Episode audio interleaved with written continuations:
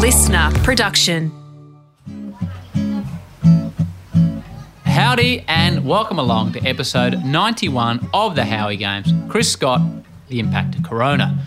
For all you good people listening, I hope you're getting through social isolation and all that's involved with it as best you can, and hopefully finding some positives along the way. There are obviously far more important things in the world at the moment rather than just talking about sport, but this being a sporting show and all, this isn't someone I thought I'd be rolling into the show, but here is, on the Howie Games, President Donald Trump. But we have to get our sports back. I'm tired of watching baseball games that are 14 years old. I agree with him. I actually agree with President Trump. No doubt most of you are also missing your favourite footy code.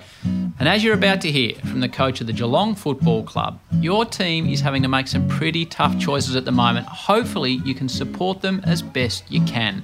The normal part A and B of the show will follow, but here is Chris Scott on the impact of COVID 19 on both him and his club.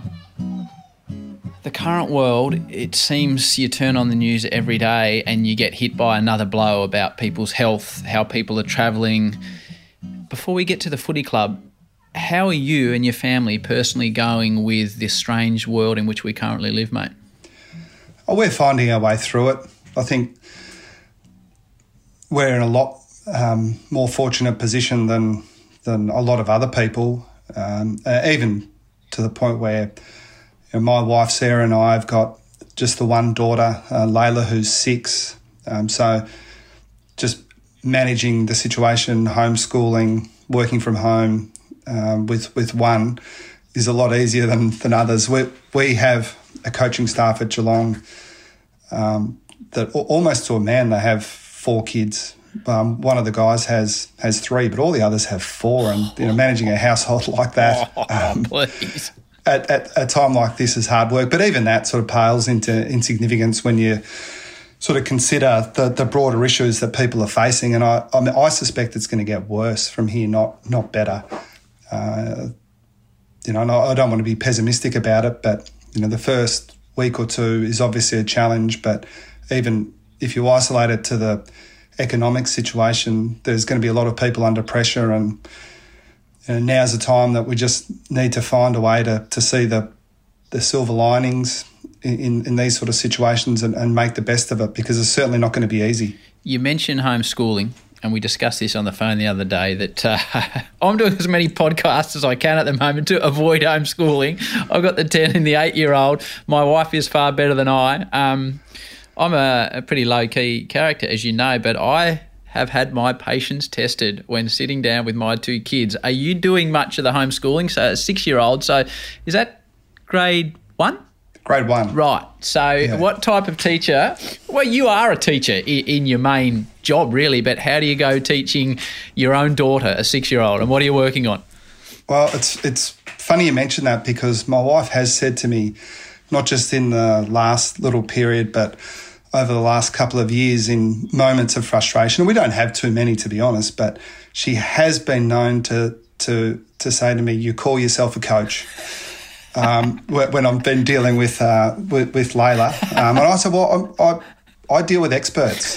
I'm, I'm, not used to I'm not used to the um, to the junior development program, uh, but, but we're we're look we're we're lucky we like each other. That's a good start." Uh, and she's a uh, she's at a great age, uh, Layla. She's um, sort of aware enough of what's going on, you know, to have a conversation, but but not so hyper aware that she's really worried about it. So. Um, you know, one of those silver linings is that it's almost a cliche to say that you'd like to spend more time yeah. with family. Well, now it's forced upon us, and for me, at least so far, it's been a good thing. Yeah, we'll have our frustrations as everyone will, but I'm, I'm seeing a side of her that you know, I, I don't think I'd seen you know, three weeks ago. Which is really, really special. Let me tell you that you, you're in the right side of the boat, though, because grade five maths, my oldest, grade five maths, Scotty, is a little bit harder than you think. And when they come to you with a problem and you're stumped, it's the first time your kids look at you as if to say, wow, you don't actually know the answer to everything. I know my daughter's quite good at letting me know that. Um, yeah, she she is very funny. She for her last birthday, she she she asked for a lolly factory because she didn't think we we gave her enough lollies, so she wanted to be able to make her own. Um, so Sarah hunted down a, a little um, science experiment kit to make your own rock candy at home, and we had a crack at that the other day, and you had to let it sit for three days. Yep. Uh, it hasn't worked, Howie.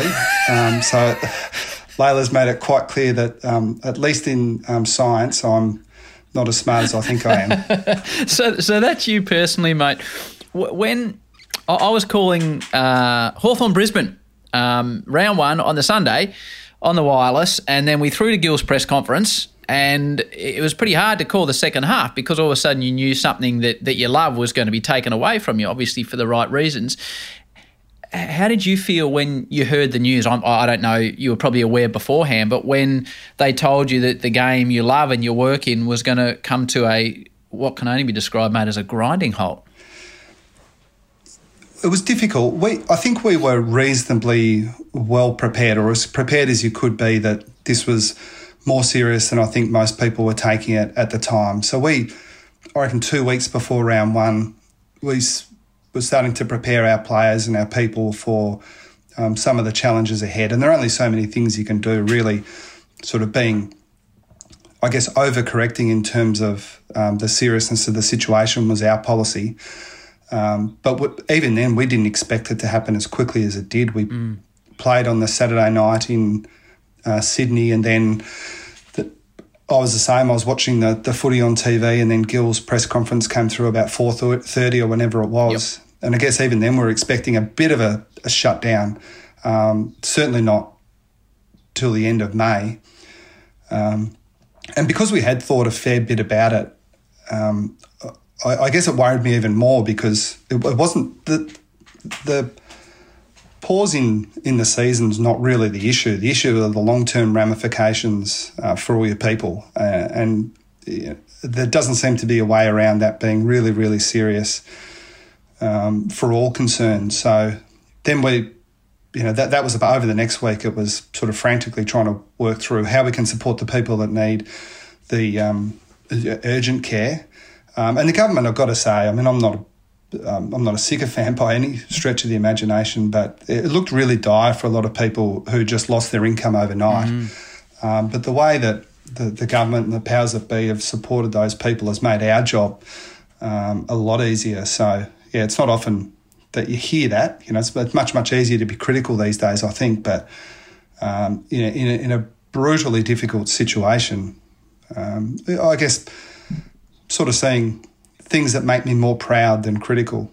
How have you dealt with the emotional toll? Like uh, in the last 24 hours, in our industry, the media, people have been losing their jobs left, right, and centre. People that I've worked with for a long time, people that I'm really close to.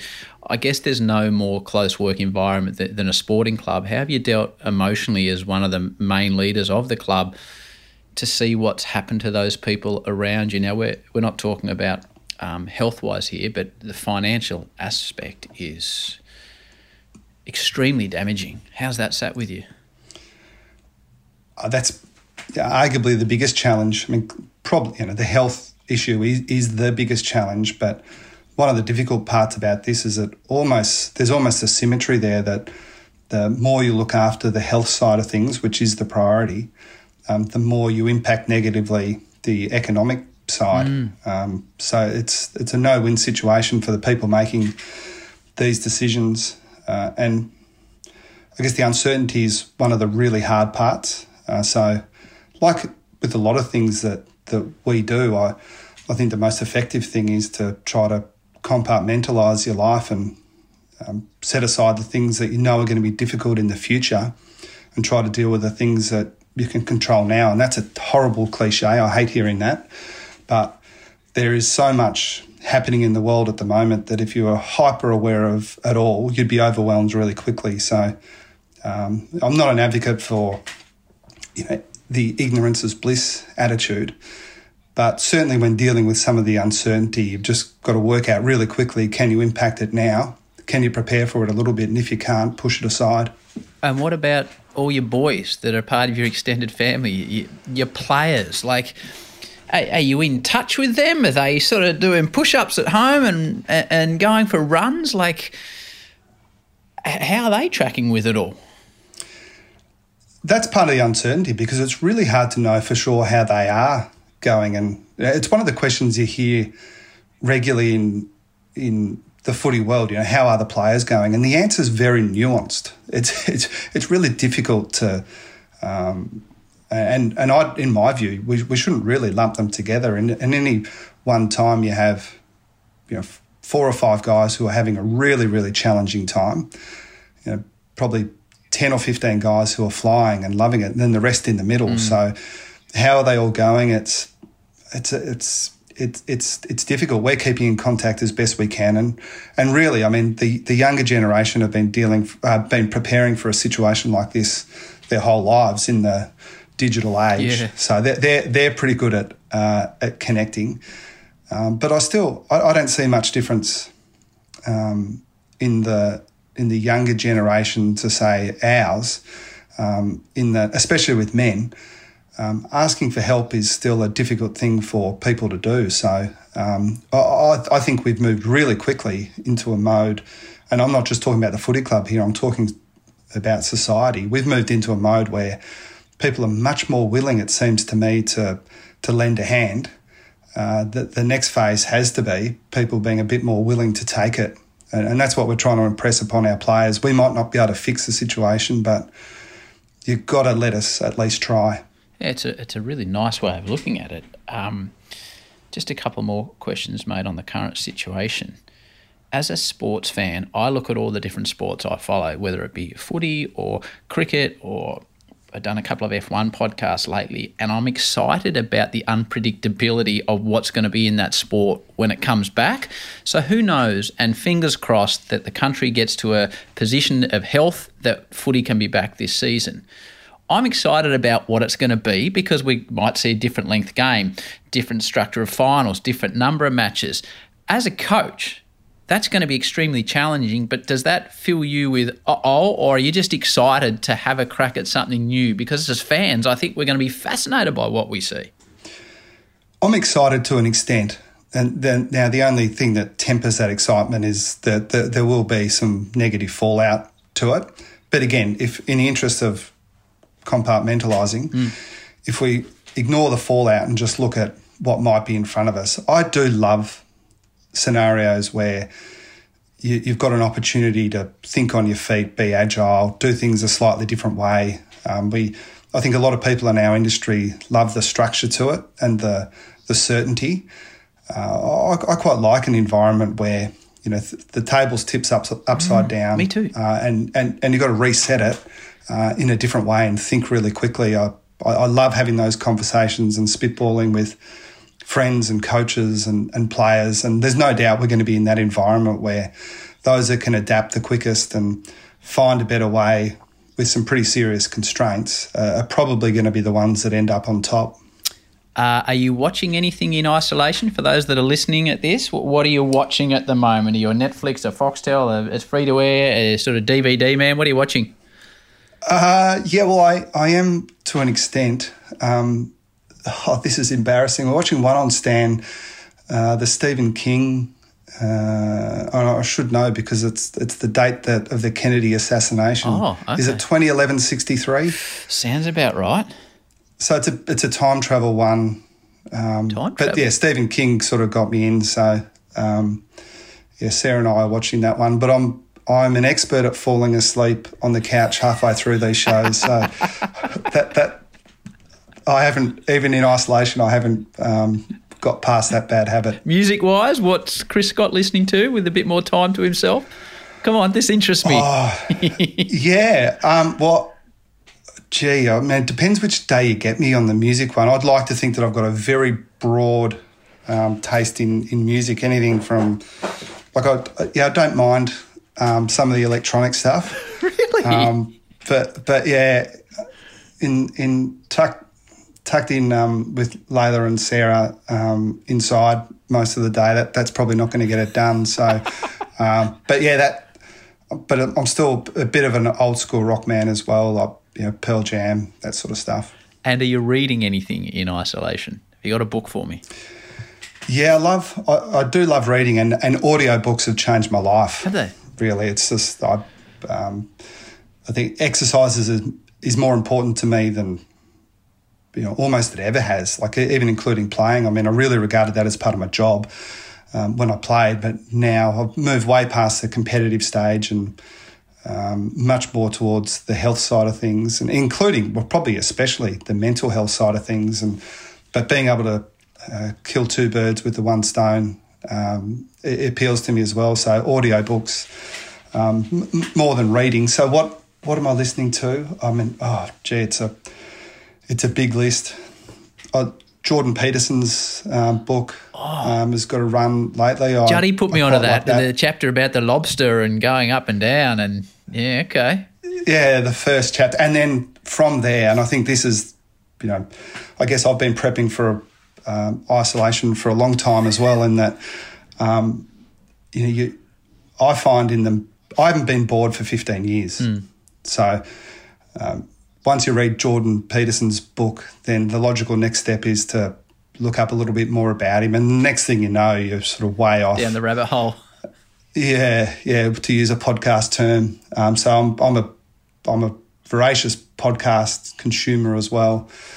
Um, but even I, I guess M- Michael Lewis is probably the other one that springs to mind. He's um, for, one of the great writers of our time, I think, and obviously has that sort of sporting um, mm. um, bent as well. But uh, the last couple of years, I've got more interested in behavioural economics, and he wrote a book.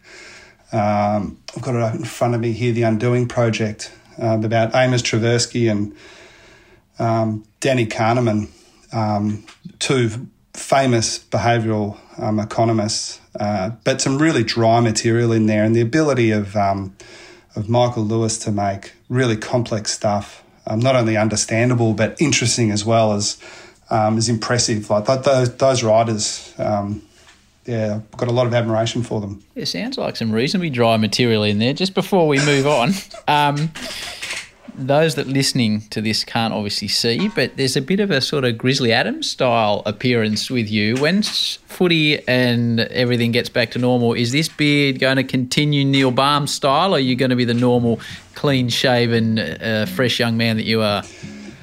Uh, no, I'll be clean shaven again. There's no doubt about that. All right, let's move on. That's it for the COVID part of the podcast. Chris's story is all ready for you to go on the usual parts A and B. See you there.